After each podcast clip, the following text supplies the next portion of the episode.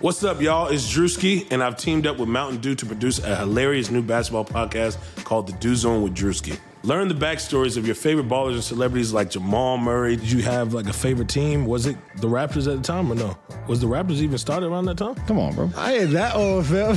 you talking like I'm 50. Taylor Rooks, A'ja Wilson, and many more. You won't want to miss this. Listen to The Dew Zone with Drewski on Apple Podcasts, Spotify, and wherever you listen to podcasts.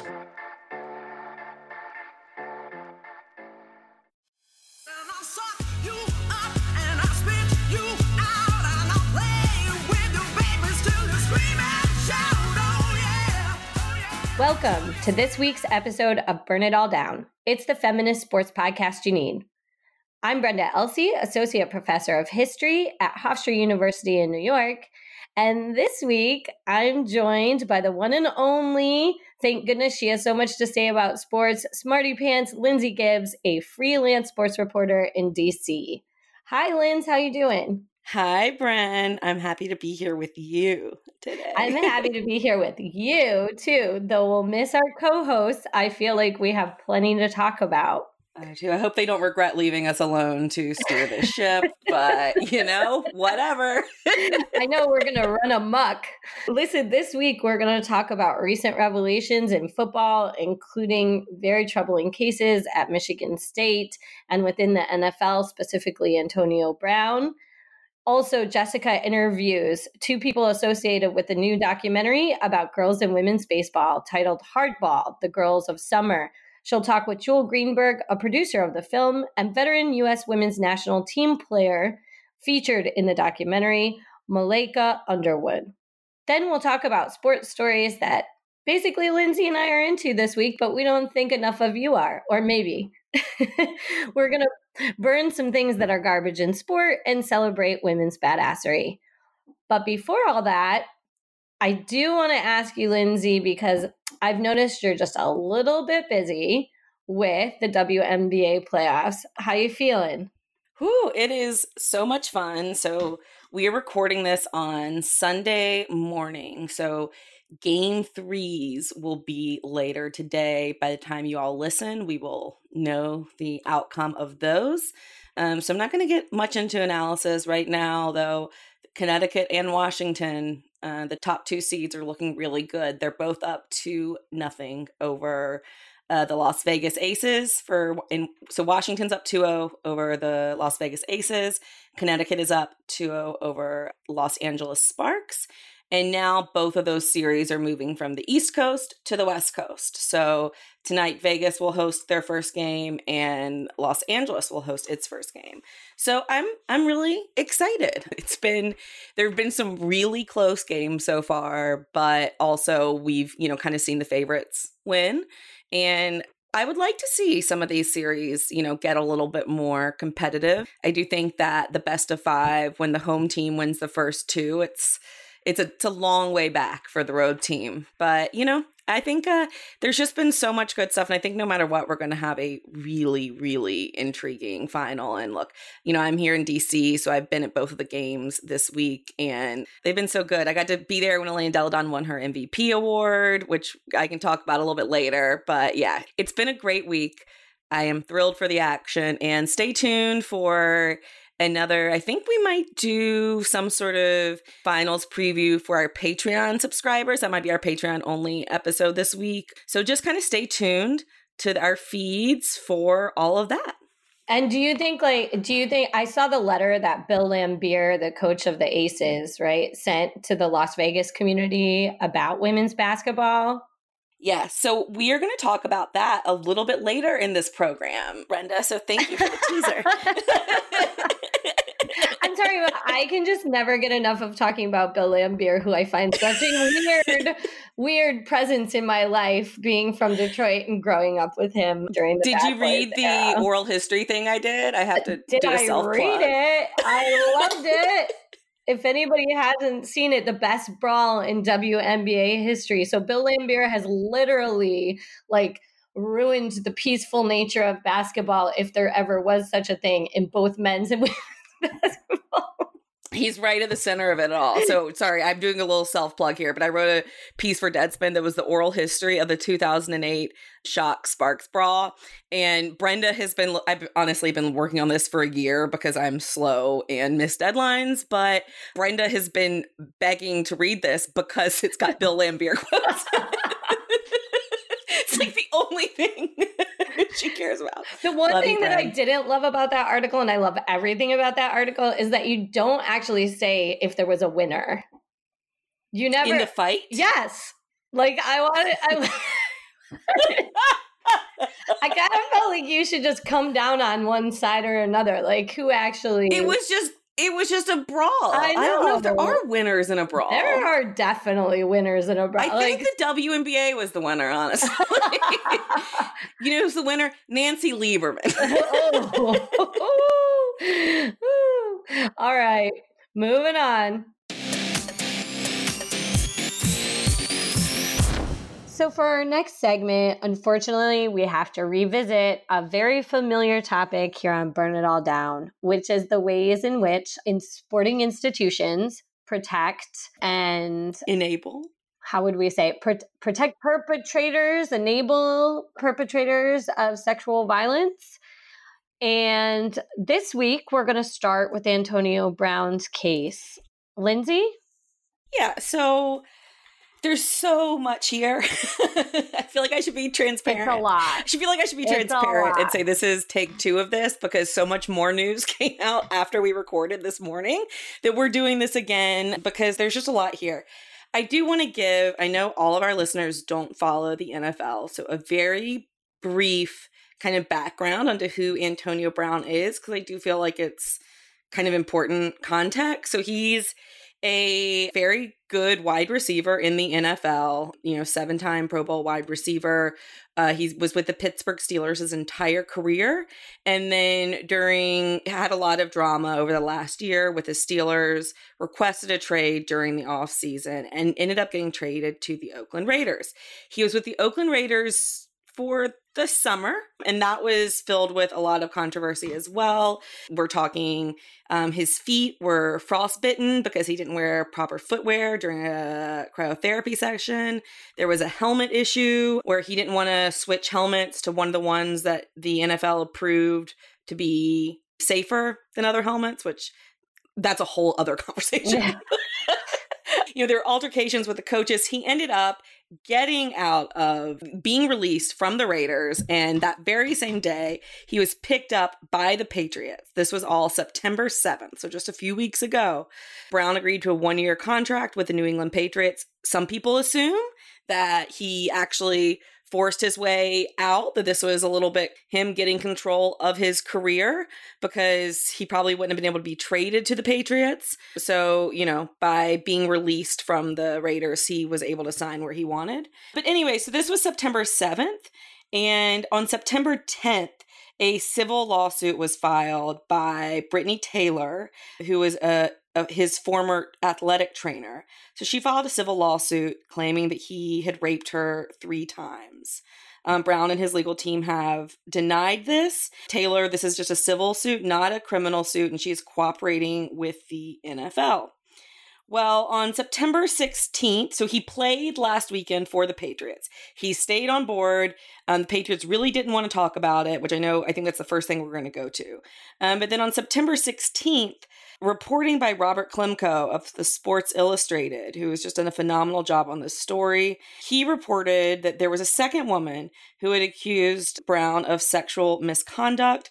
She was an artist who said that she was that Brown had commissioned her to paint something at his home, and a while she was painting, of himself. I just want to Oh, oh, throw thank you. out- That is really important. Thank you. it really is. It really, really is. Is.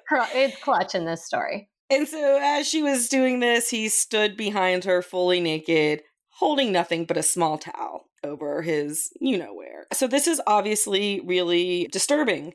And essentially, what happened is that was released about Monday of last week. And then a couple days later, it was released that Brown had been sending harassing text messages to the artist who had accused him of sexual misconduct. And these included, there was a group text message that he included her on, and he was encouraging people to look up how broke she was and to, and he was including pictures of her children in these text messages. So these were, these became public. Um, Klemko got them, the NFL got them, and eventually on Friday, two days later, the Patriots released him. So he did not play for the Patriots on Sunday, which is the day we're recording this. But he did make some news. he sent out some text messages this afternoon or this morning, and they were essentially announcing that he was done with the NFL. They were pointing out some of the NFL's hypocrisy in past incidences of sexual assault, um, pointing out that Shannon Sharpe, who is, you know, a big analyst for the NFL and a former NFL star, that he was accused of sexual harassment, but received a very light suspension. He, of course, pointed out that Ben Roethlisberger, his former quarterback, had been accused of rape. And he also brought up Robert Kraft and the soliciting of sex work that it, you know Robert Kraft was involved in earlier this year. And all of this was kind of part of his, I guess, saying everybody is hypocritical. I don't know. We can talk about what exactly his point is with this, but to me, the most disturbing thing he did was he sent out a tweet from the Daily Beast that was pointing, that was about the harassment that Robert Klemko, the Sports Illustrated writer was getting. So I think the tweet was a headline from the Daily Beast saying, you know, you know, Sports Illustrated writer getting attacked by Patriots fans and getting death threats by Patriots fans over Antonio Brown reporting. And Brown quote tweeted that and said, the system is working how it's designed. Whatever does that mean? I mean, yes, it is. It's designed to protect men in power. but does he what does he I, I don't know. I so, know. I know. Okay, can we first? So let's. We're, we're trying to break this down to the enabling part okay. of it. So let let's go back. I know that we had talked offline a little bit about the way Bill Belichick and the Patriots handled this from the get go, and I know we are both people don't think this, but we're all on the side of, you know, making informed decisions about all this stuff, you know, not rushing to to judgment. But what frustrated me about the Patriots having Antonio Brown on their roster for what, like 10 days or whatever it was, was how annoyed they seemed whenever anyone asked about him and how it seemed like they were acting like it was nobody's business, which is just uh, infuriating. It's really infuriating. I mean, I I was one of the people that was really kind of interested in Antonio Brown. You know, wanting to get into a fight with Ben Roethlisberger is something I kind of want to do too. he, he has done some really awful things off of the field, regardless of what he's convicted of. We know that.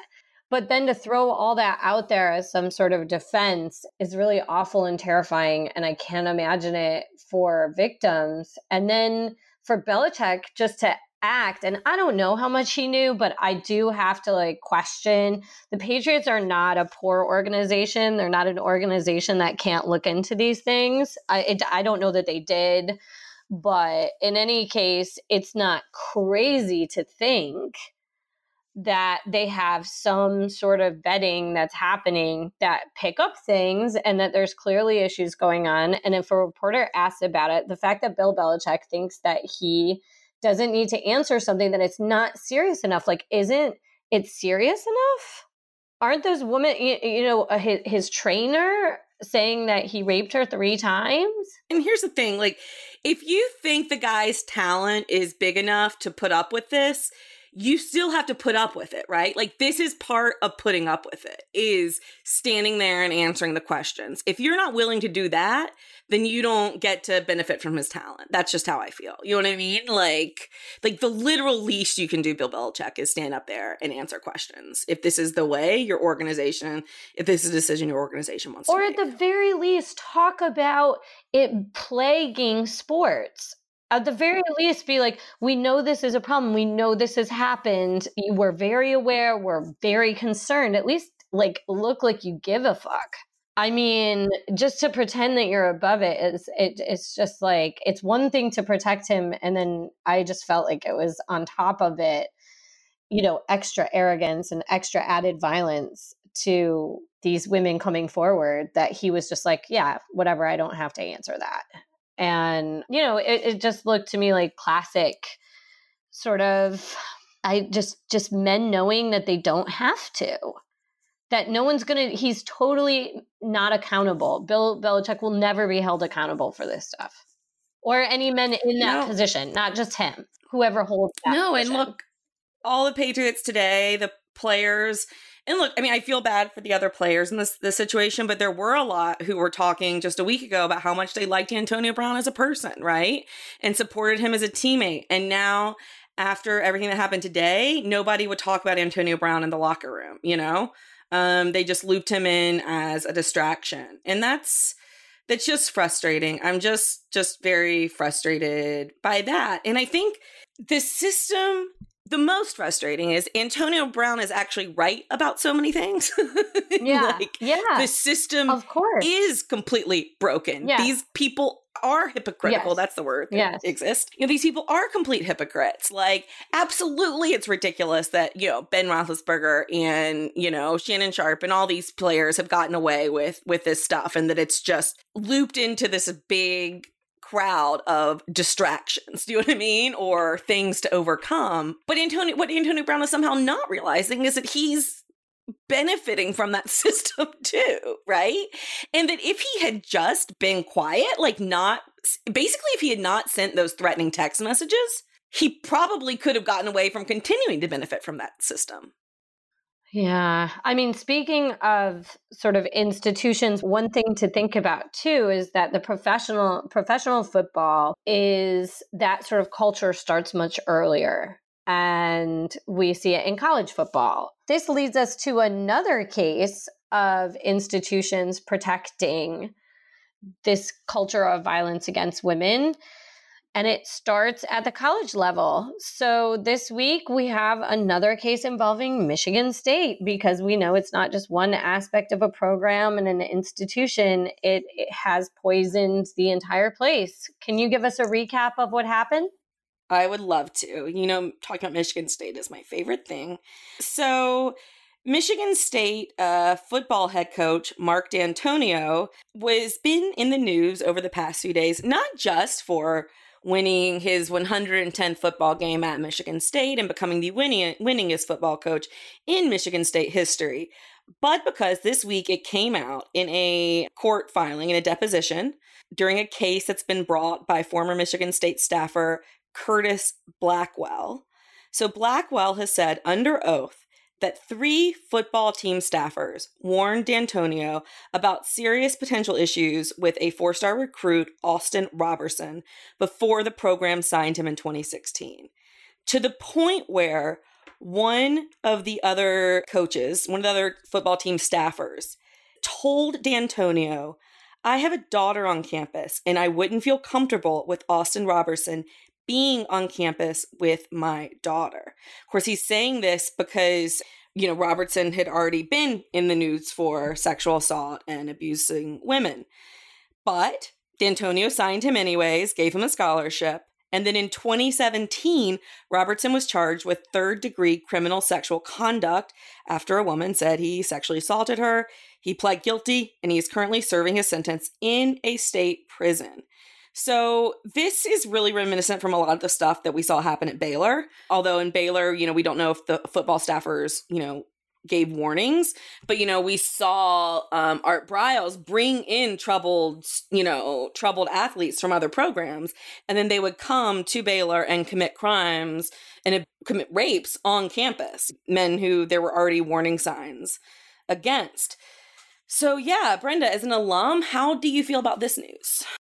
I feel disgusted and ashamed, but I have for quite some time. I mean, after Nassar, it's really, and John Engler, and oh man, it's hard. I grew up with, you know, all of the Michigan State trimmings. It's a, a big part of, I think, a certain working class identity in Michigan. It's where a lot of auto workers' kids, like like myself and families, went versus U of M, which was kind of identified as a as a little bit more well heeled. It's in Ann Arbor, a lot of out of state kids, and so I felt really strongly growing up about going to Michigan State. You know, I mean, there's scarves like my mom's license plate still has it on, And I have to tell you, when I see it, I feel grossed out. I uh, since Nassar and this just sort of it's one thing after another. Whether it's Izzo apologizing for the conduct of Michigan State, in the sense that he just thought, you know, it wasn't that big of a deal, or whether they're asking to raise money but not for Nassar victims, or in whatever way they're indicating that they don't care.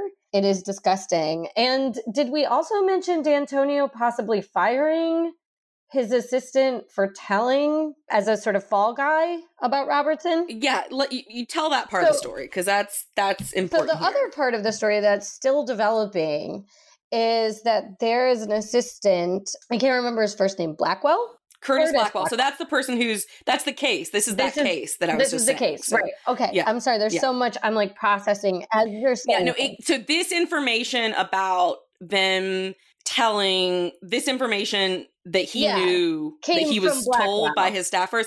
This came out during depositions for Curtis okay, Blackwell's right. Case. And and so then yeah. it seemed as though they tried to blame Blackwell and uh, they fired him as a sort of yeah. show. And now Blackwell is suing for unrightful firing or whatever, whatever you call that, right? Unlawful that termination, one. I think. Okay. The, the, exactly. And we should mention though that like Dantonio has a very long history of players with violent pasts. So Robertson was not the only one. Four of his players, including Robertson, were dismissed in 2017 because of two separate sexual assault cases. So, and then if you remember in 2009, his players assaulted members of the hockey team in a dormitory after their banquet. So much so that a member of the hockey team had a fractured skull. Nine of his players were charged with assault. Two of them were thrown off the team and then one was reinstated and the the I looked this up because I was having trouble remembering it because 2009 is like hey that's a decade ago but hey this is the same guy same program. The hockey player who had a fractured skull said at the time that he had reinstated the players, quote, in my opinion, the immediate reinstatement of Glenn Winston to the football team reflects very poorly on Michigan State athletics. This decision has established weak precedent for future athletes involved in violent crimes. While victims of his actions still recover from what he did, Winston's obligations have been deemed fulfilled by the football program and the athletic department. End of quote. So, like, wow, reason reason. You know, the the person who had been beaten was like, "Look, this is going to happen again. It's going to happen again because you're showing that you don't take it seriously and you don't care." And in this case, it was an assault against another man. We know that men can be victims of things, but it is a toxic masculinity culture. And I can't really watch Michigan State athletics and I can't really watch much college football, to be honest. Yeah, and I mean, I think like it's important to once again say like this is all happening under the guise of you know under at the same time that you know we are having case after case come out still against Nassar. We are having the trustees shut down investigations still into Nassar. One of my last pieces at Think Progress was called "It's Not Just Larry Nassar." Michigan State University has a problem with rape culture, and it was looking at just like three big incidents within the past two weeks. These are like the last two weeks of August that were all just like horrifying. And of course, that doesn't include any of the Stantonio stuff, right? Like, I didn't even get to that. Like, and, you know, basically, I don't even know what to say anymore. It's just so frustrating. And look, we have to bring up race in all of this, right? Because at the end of the day, like Curtis Blackwell is black and a lot most of these players are black and you know D'Antoni was Dantonio was more I keep getting his name in the Houston GM I keep like merging their names but they're very similar in my defense. So, you know, Dantonio is white and he seemed more than willing to throw this young black man under the bus for the enabling that he himself did and for the danger that he himself put women in campus in. And that's just, you know, that too is infuriating. And I'm reminded, especially when we're talking about race and we're talking about the way that individuals who outside of the system are very marginalized once they're dwarfed into this system of high powered athletics because of the way the system works they benefit from that power structure in ways that make this all really hard to talk about. I think about that with Antonio Brown a lot too, right? You can't overlook the fact that like this is an outspoken black man in a world where white men just want to control these you know uh, younger black men and make them conform and be quiet well, and, and that was central i think to his choice of people to tweet out as hypocrites because there's a lot. So i mean that's the thing that's so awful about it is what he did seems so absolutely inexcusable. Same time point taken that men of color are dehumanized and exploited in this system. Yeah, and so that's that's exactly right. And I think like you you have to be able to have both of them and it can become a tough conversation. I'm going to end by quoting Diana Moskovitz, who I thought did a good job kind of wrestling with a lot of these conflicts in a story she wrote on Deadspin called Antonio Brown and the conversation nobody wants to have.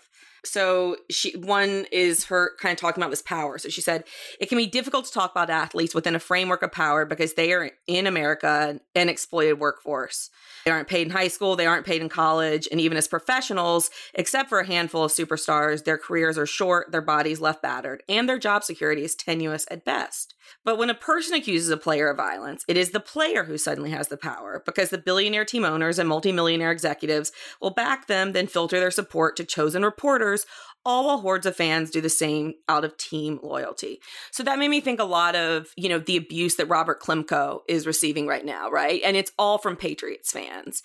And the Lansing State Journal reporters who've been doing so good covering this Danton, you know, the Michigan State stuff, they are just hounded by Michigan State fans. And the way that fandom and media work also as ways to uphold these systems of power can be really disturbing. I mean, you see already like agents tweeting out, you know, or, or, you would see like last Sunday on the football field when Antonio Brown was playing, you know, you would have reporters tweeting out his every move, every cheer that was happening, and just like really centering him in the narrative in this, you know, uncomfortable way. And finally, I just want to quote Diana, and this will be the end of this, but I think this really sums up Burn It All Down too. So she says One of the problems here is that American athletics is set up to tell the stories of men. The Sunday pregame panels are dominated by men, the game announcers are dominated by men, the postgame analysis is mostly done by men, the leagues are mostly run by men, the team owners are almost all men. These are men telling stories about men for other men. And yeah, that's where we are.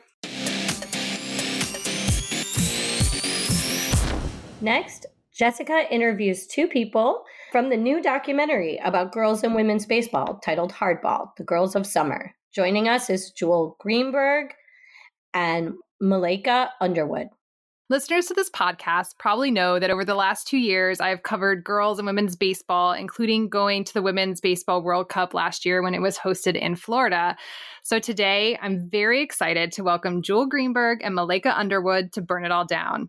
Jewel Greenberg is the producer of a new documentary called Hardball The Girls of Summer, which follows five women of the U.S. women's national baseball team as they battled for recognition and a gold medal in the Women's Baseball World Cup in South Korea in 2016.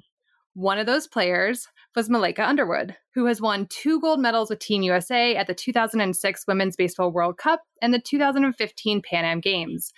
She has played on the national team nine times, which is a record in USA baseball. Thank you both for being here today. Thank you. So, Jewel, let's start with you. Can you just give our listeners like your elevator pitch of the documentary? Sure, sure. Uh, so, Hardball the Girls of Summer takes us inside the world of contemporary women's baseball. And we look at the development of programming for girls and women, mainly within the US, but we also look at some international programs as well. Jewel, how did you get involved with this project? Sure. Um, so the director, Matthew Temple, and I have a mutual friend, and she knew he was looking for a producer for this baseball project that he'd been toying with for a little bit and put us in touch, and we hit it off. And what was really interesting is that Matthew's original seed of this film came out of his role as a father to girls that played baseball. So mm. I think hmm. all of his daughters played baseball. And as they were getting older and starting to kind of age out of little league, uh, he didn't understand why there were so few girls playing baseball. And he started to look into it. and as a filmmaker had the idea that this is a story he wanted to tell to support girls playing the sport and when our friend Jessa put Matthew and I in touch, part of the reason we hit it off is that my stepdaughter is also a baseball player and she was ah. still in little league at that time she's now 14 so she's out of little league but as a you know as a parent he and i both have seen a little bit of that struggle that girls go through and wanted to do what we could to support them yeah, I find it such a compelling and interesting story. That's why mm-hmm. I've been drawn to it. Malaika, how did you first get into playing baseball? Well, just like Matthew's daughters and Jules' stepdaughter, I started in Little League. I grew up in Southern California, and that's just what everybody did. And so I was drawn to the sport at a very young age, enjoyed playing it. And, you know, in, in, at the T ball level, there were plenty of other girls playing on the field, but over time, there were fewer and fewer. And I just decided to stick with it. I played through Little League and then I also played high school baseball. Uh, but hmm. as you can see in the film, uh, there are not a lot of opportunities beyond that. And uh, ultimately, I was fortunate enough to have an opportunity to play volleyball at the University of North Carolina and get a scholarship to do that. Uh, but I missed baseball. And then eventually, I started looking around and stumbled on the fact that the USA Baseball Women's National Team was hosting open tryouts in 2006, and I jumped on it and haven't looked back since. So you, that was going to be one of my questions is sort of how you went from volleyball back to baseball because a lot of players my understanding is that they end up playing softball on the yes. collegiate level because that's where scholarships are. But you did volleyball and then you found baseball. So you literally just stumbled back on it well, so there was some pressure to switch to softball in high school, but because mm. I was playing other sports, volleyball and, and basketball as well, and I was doing well in both of those sports and started to, to get interest from colleges, that pressure was alleviated a bit. And I was fortunate in that sense because it allowed me to have the freedom to play baseball. And then when I was in college, you know, I missed the game even when I was playing volleyball. And so I found ways to stay close to it. I coached a little league team while I was in Chapel Hill oh, okay. uh, and really enjoyed doing that. But ultimately, when I, when my playing career on the volleyball court was over, I started to look for opportunities and googled it and it it popped up and i i found my way down. I think it was in fort myers florida at the time the the regional tryout that was closest to me and so i went down there and um, kept making the cuts and and uh, like i said i haven't looked back since. It's been a it's been a great ride on the women's national team. Yeah you've had a really long career with them. I wanted to ask you one of the things that you all talk about in the documentary that they cover in the documentary is different kinds of difficulties. So, certainly being the only girl on a team and sort of isolation and stuff. There's also, and I found this when I interviewed girls who play baseball, like they get hit by the ball more often. What kind of difficulties did you find being the only girl or only woman on a baseball team, Malaika? There's certainly some isolation to it, but at the same time, I, I, think you'll find for a lot of girls there is support. There is support, right? There's there's family, there's friends, there's supportive coaches and teammates. That doesn't mean mm-hmm. that there aren't challenges. And you know, getting hit by a pitch or having the dugout of the opposing team, you know, yell things that they shouldn't be yelling at you. Mm-hmm. That that mm. kind of stuff happens. But but I think that in general at least my experience, and I know I know it's different for everyone. There, there, are supportive people out there who will back you and support you through the journey of of playing baseball and sort of carving out your own path. Did you have a sense when you were younger that there was a history of women playing baseball that like you were part of a longer trajectory and than just you on this team? That's a really interesting question. I was fortunate to be in high school in the 90s and there were the Silver Bullets, who were an all women's mm. team who were barnstorming and playing other minor league teams. And I got to see them live and actually ended up playing with some of them in the early years of the, the USA Baseball Women's National Team. And then also Ila Borders at the time was doing her thing mm-hmm. in the minor leagues. And so I had uh, role models to look up to. I don't think I fully appreciated the history of women in baseball uh, until much later but certainly having those role models was an important thing for me. It kept me motivated and focused and open to the idea that I could still play the game, even if there were only a few of us playing. Yeah, wow, that's good to know. Ila Borders, there's a she has a memoir. It's very good. Yeah. Jewel, one of the things you do really well, I think, in the documentary is tracing this history. I even like the visual of the actual timeline. like I Mhm. found that yeah. really useful. And I wanted to talk, I wanted to ask you guys, and I know on some level, I think this is a simple answer, but there's such an intense gender segregation in the sport. And you guys obviously cover this in the history, but I feel like I even hear more about girls playing tackle football than I do about them playing baseball. Why do you think? We are so resistant as a culture or society to girls playing baseball. It's such a good question, Jessica. And it's really, you know, something we've talked about with a lot of people and nobody really has an answer. You know, like there there is this idea that, you know, little league begins to funnel girls to softball and that over time that's really become sort of a cultural form of pressure in a lot of ways, you know, not because little league is is putting the pressure on people because people have this idea now that softball is for girls and baseball is for boys. And i think it just it's just going to take individuals deciding to support the the girls in their life you know we talked to matt weigel who's one of the pitching coaches for the women's national team or was when we were shooting in 2016 and you know he has a daughter and it, Mhm. you know it's going to take these father daughter relationships like also that that we see with um, kelsie whitmore and her dad scott in the film where a dad supports that that kid and says, Yeah, we can go play catch in the backyard. You want to play baseball? I'm going to go to bat for you with this team that you want to play with, you know, and, and stand up for you. And it, I think it takes that kind of support. You know what's interesting is that Yeah. the, the, this idea that baseball is masculine really goes back a long time. Now there are, Mm. there are points along the historical timeline and the creation of little league softball right at the same time when little league baseball was being forced to let girls play legally let girls play is one of those points but even before that even before the league of their own the all-american girls baseball league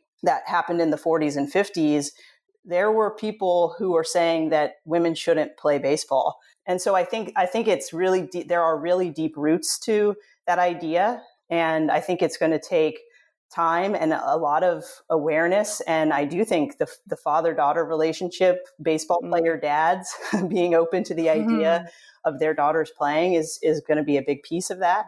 But we have to kind of face the fact that it is it is really deep rooted that idea is Yeah, I probably talked about it on the podcast before, but Jennifer Ring has a really great book called Stolen Bases. Blew my mind reading Yeah. it. Mm, Uh, and she's a talking head in the documentary, and she's great. Yeah. So I guess that leads perfectly into like my big question at the end, which is like, how do we change this moving forward? Before the Baseball World Cup last year, I wrote a piece about why Japan is so good and they've been so Mhm. dominant in women's baseball and they have a very different infrastructure. That's true in Australia. You guys talk about that in the documentary as well. Canada now has like an entire infrastructure that the US is, does not have. So, what do you guys think is really like how do we change this moving forward? What do you think, Malaika? Like what what's going to really change this? So it's a tough question to answer. Yeah. And I know that there are a lot of different opinions, but if I if I try to boil it down, I, I think of it sort of in, in three prongs. One is we, we've got to create, continue to create opportunities for girls to play. Sometimes that's going to be with boys, and sometimes that's going to be on all girls or all women's teams.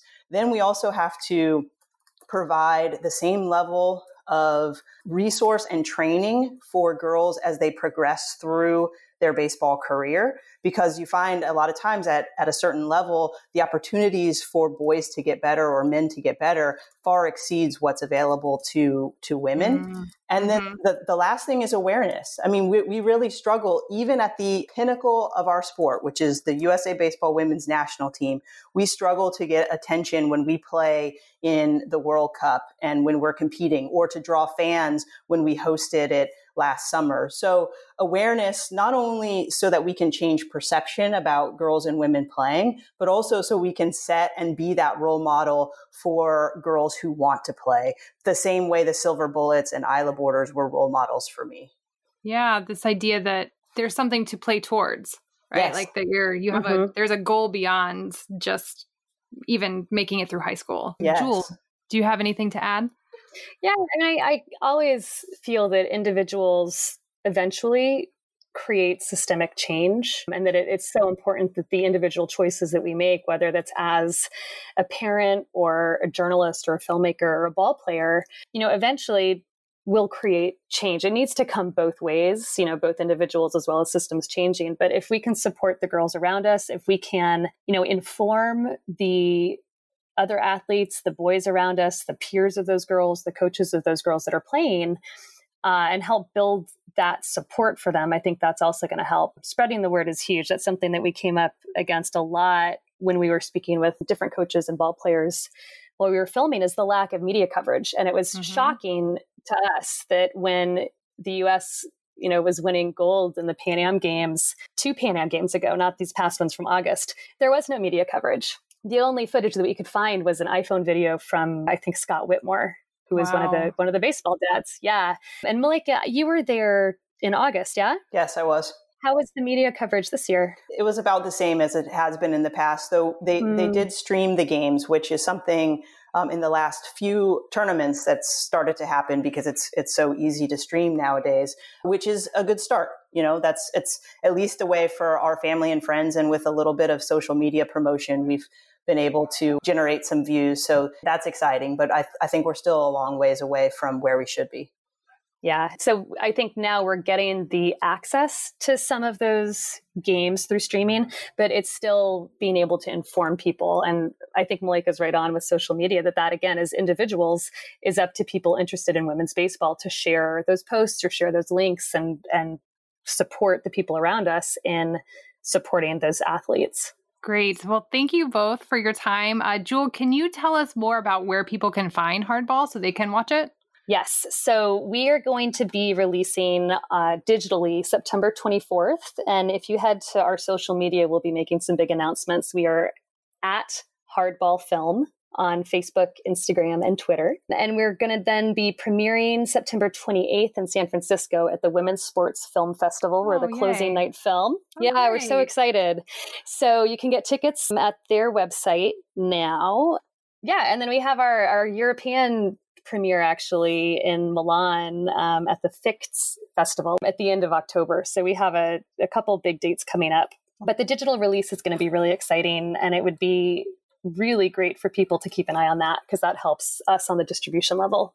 Great. And if you are interested in this topic, the documentary is such a wonderful introduction to not only girls and women in baseball, but these specific players and, and what they've done for this sport and to draw attention to it. So, and to represent the USA. So it's a, it's a really lovely film. Thank you both for being here today. Thank you. Thanks so much, Jessica.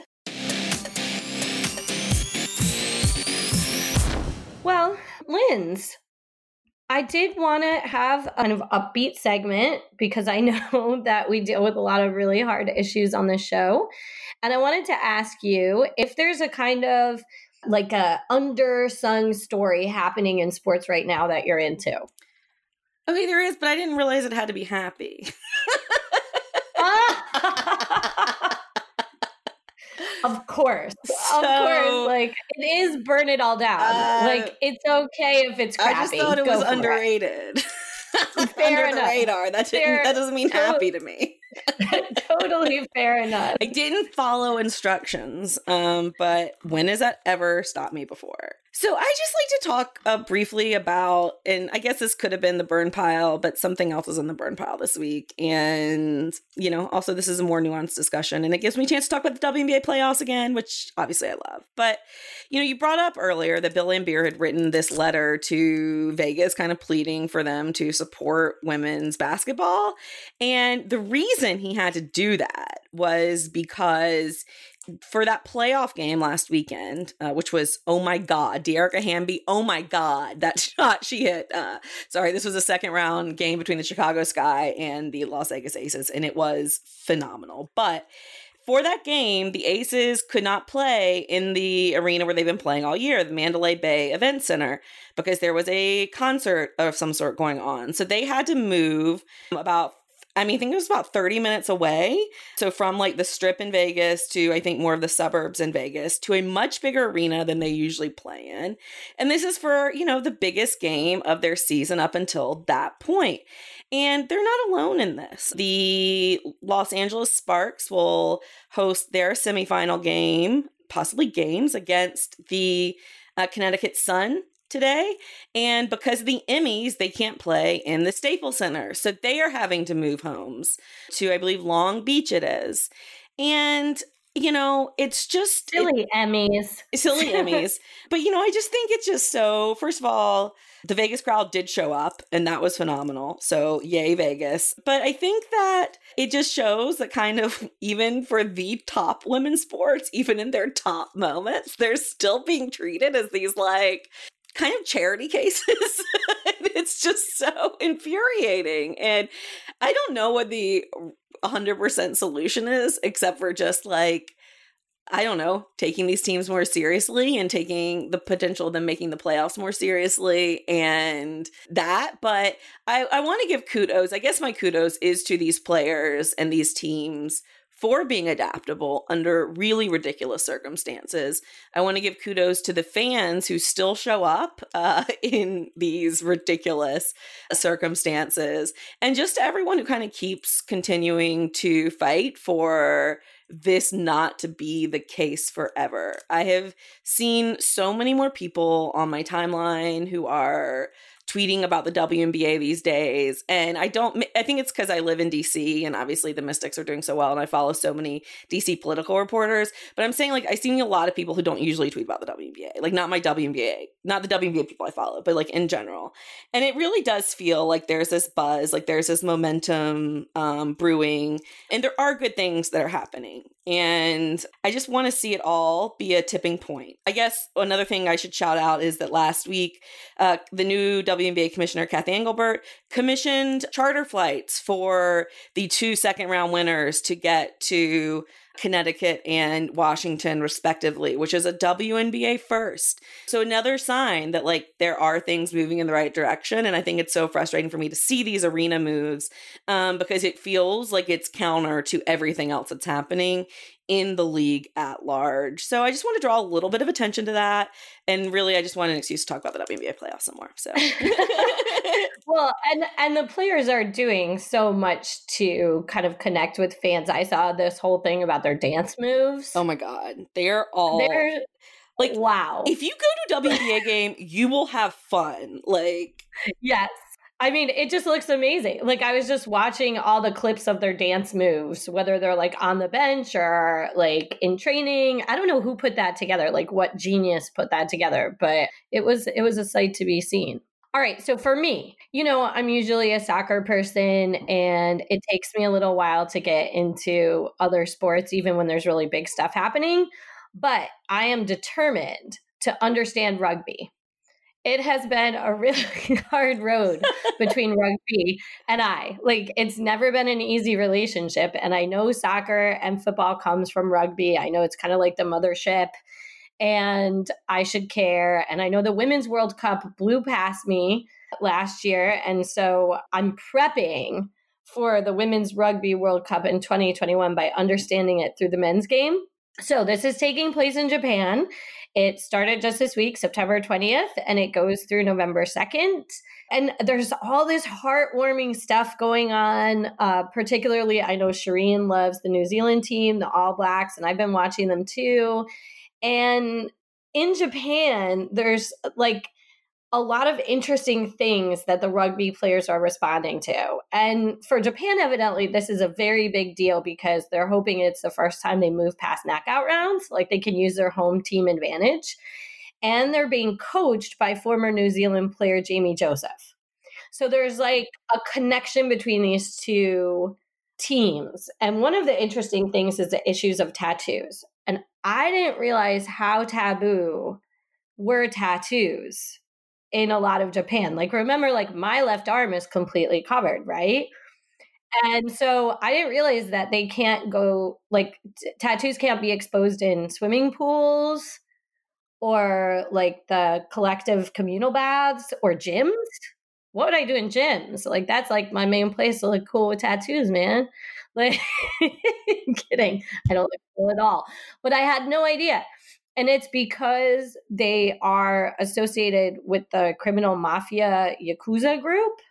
So they've become like a really like no no. So it's really interesting because the big surprise for a lot of sports journalists, evidently, that really follow rugby has been that the players have self policed. Like, no fines, no threats. New Zealand team is like, you know what? We totally get cultural difference and we're just going to cover them. Mm. what a, what what a concept. idea. Like, what a concept. They're like, no, we really respect our hosts. The same with the Samoan players. So when they're on the field, it's a big part of their game. It's a big part of their identity, and they can exhibit them. But the rest of it, they're wearing skivvies, you know, those kind of like long sleeve nylon thing. So I thought that was really touching. And um, maybe because the US isn't in it, it's just like a less it's a less chauvinistic place about stuff like that. The other thing is they have haka already happened, the New Zealand team. It's like beautiful. So you can check it out. But then there was like a little debate because South African supporters were singing Ole, Ole, Ole during it. So there's enough like kind of rivalries. Argentina got in some brawl with France. But my other issue is that they're evidently rugby fans drink six times more. I'm getting this from the Asian Review, a real place, six times more than soccer fans. Why are we not at the Rugby World Cup? Like this has to be amazing to watch. I mean, how can that's you think? I can't even really like when you said it, it didn't even like click because that's just ridiculous. So there's a fear that Japan is going to have a beer shortage, and the World Cup. Yes, the World. Listen to this. The World Cup's director held special information sessions for restaurateurs and hoteliers, whatever that word is, in four of the 12 host cities, which were considered possible potential danger zones of a beer shortage. that is remarkable. I know. I couldn't believe it. So anyway, just throwing it out there that the the Rugby World Cup is really really seems like a cool thing so far. I watched the New Zealand South African game after, not live because it was at 6 a.m. Shireen, our our lovely co-host, did wake up at 6 a.m. to watch it. So she knew what happened before I did. Um, New Zealand won. They're heavy favorites in the tournament. And yeah, it's pretty cool. That's amazing. Now it's everybody's favorite segment where we throw something we've hated about sports on the burn pile this week and set it aflame. Lindsay?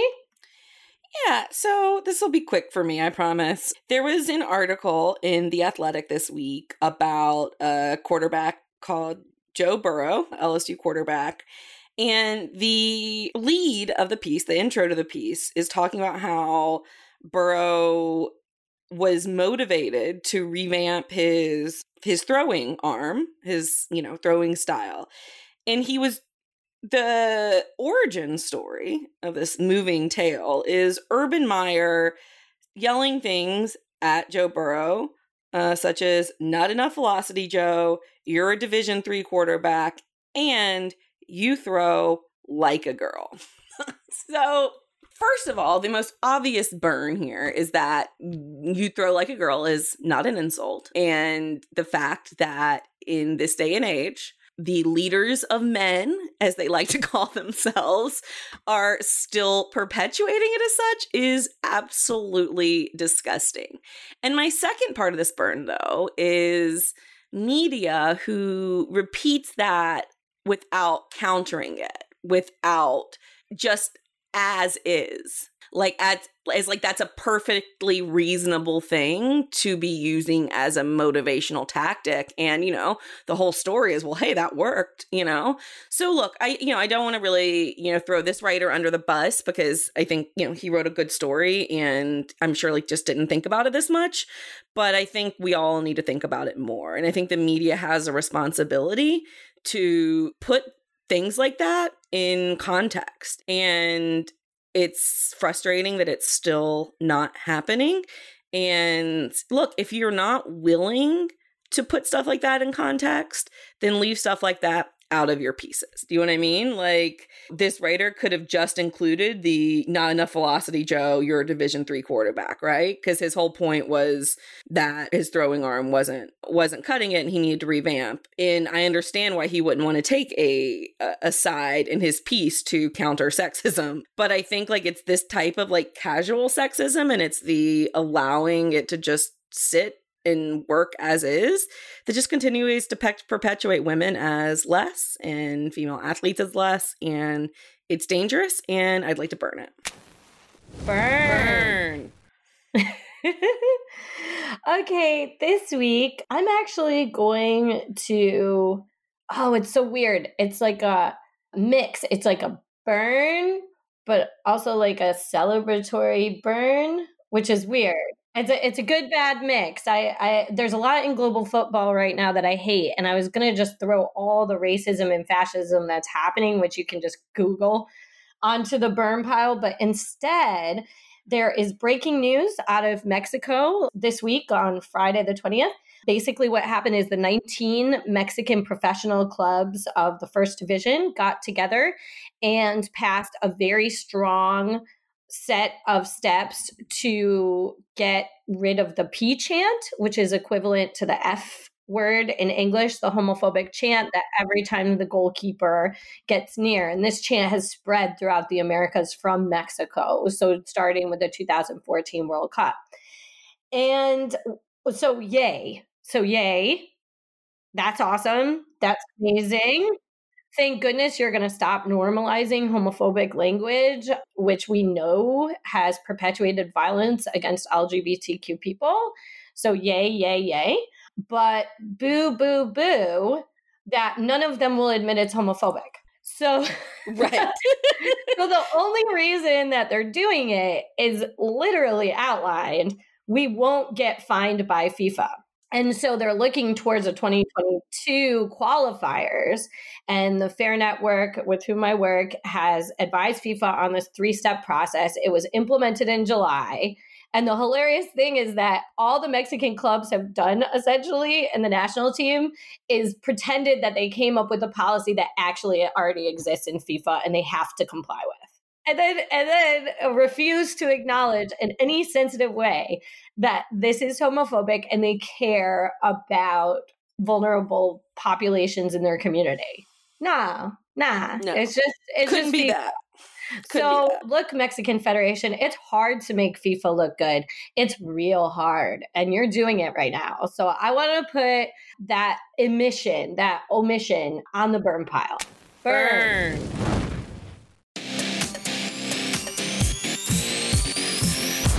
Okay, so after all that burning of just Linz and I, which still feels really fiery.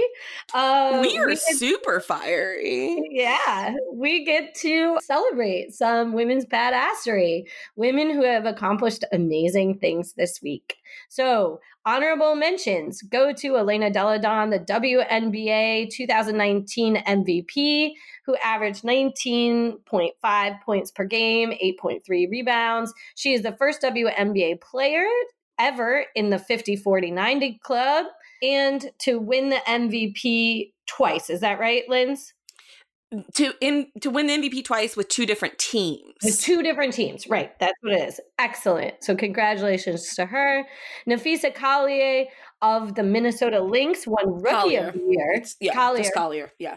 I, it's not my fault she doesn't pronounce the French right. I know, I know. You're right. You're right. You're right. of the Minnesota Lynx won Rookie of the Year in the WNBA. Just kidding, Collier. A shout out to Dearica Hamby of the Las Vegas Aces for her steal and last second three pointer just past the half court line to beat the Chicago Sky in the WNBA quarterfinals. Friend of the show, Elana Meyers Taylor, the U.S. bobsledder, who announced earlier this week that she is pregnant and will take next season off. Then the very next day, competed in the women's drivers division at the USA Bobsled Push Championships. Many congratulations. Six weeks after surgery on her right hand, Adeline Gray won her fifth World Wrestling Championship, setting a U.S. record. Alice Tai, a swimmer from Great Britain, won seven gold medals at the Paris Swimming World Championships. Cheers to Team Europe for their win in the golf championship, the Solheim Cup. Norwegian Suzann Pettersen won it for them on the 18th hole with a birdie and then immediately retired from the sport. Way to go out. Cheers to the Hijabi Ballers, a Muslim women's basketball group in Toronto who inspired the Toronto Raptors senior director for marketing to create a Raptor branded hijab, the first of its kind in the NBA. The Hijabi Ballers appear in the team's promotional video for the hijabs, and our own Shireen Ahmed is on the group's advisory board. And can I get a very powerful from you, Lynn? Drum roll. Whoa. Badass Woman of the Week goes to Sarah Thomas, a recent cancer survivor who became the first person ever to swim the English Channel four times consecutively, officially swimming 84 miles with currents swam more than like 130. It took her more than 54 hours to do it. Sarah Thomas, you are an inspiration. I am tired after driving 84 miles and many, many, many well wishes on her continued good health. Yay! Yay! Okay, Linz, what's good in your week?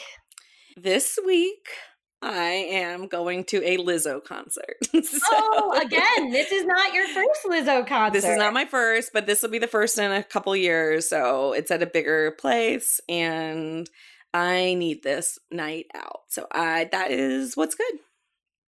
Yay. What What's good for me is um, getting to strategize with Shireen about how to not miss anything in the Champions League and still get my kids from the bus. Yeah, that's always fun. This happens on a yearly basis. It's just where it lands and the time difference. My students are pretty good this week. Like, we're still in that romantic period where they haven't started missing too much class, and I haven't gotten to grade them too harshly. So, we're still having fun. Um, yeah, and apple picking, lots of apple picking. oh, yeah, upstate New York, you know? It's it's It is- time. Except it's 90 degrees this week. That, see, that's perfect for me. Like, that's cool. All the good things about fall and the temperature No. of summer is like Brenda's happy place. So, No, you know what? What I need though, if it's 85 degrees or higher, all pools must be open. I don't care what what time of the year it is. That should be the rule. fair enough. That's it for this week and burn it all down. Though we're done for now, you can always burn day and night with our fabulous array of merchandise. Uh, before we we leave the show, we want to give an extra extra thanks to our Patreons, wonderful people, our flamethrowers who let us do the work that we want to do every single week with their support. Burn It All Down lives on SoundCloud, but can be found on iTunes, Spotify, Stitcher, Google Play, and TuneIn. We do appreciate all your reviews and feedback on whatever platform. You can find us on Facebook and Instagram at Burn It All Down Pod and at Twitter at Burn It Down Pod. You can email us at burnitalldownpod at gmail.com and check out our website, www.burnitalldownpod.com, where you'll find previous episodes, transcripts, and links to that Patreon. I'm Brenda Elsey on behalf of Lindsay Gibbs and myself, burning on but not out.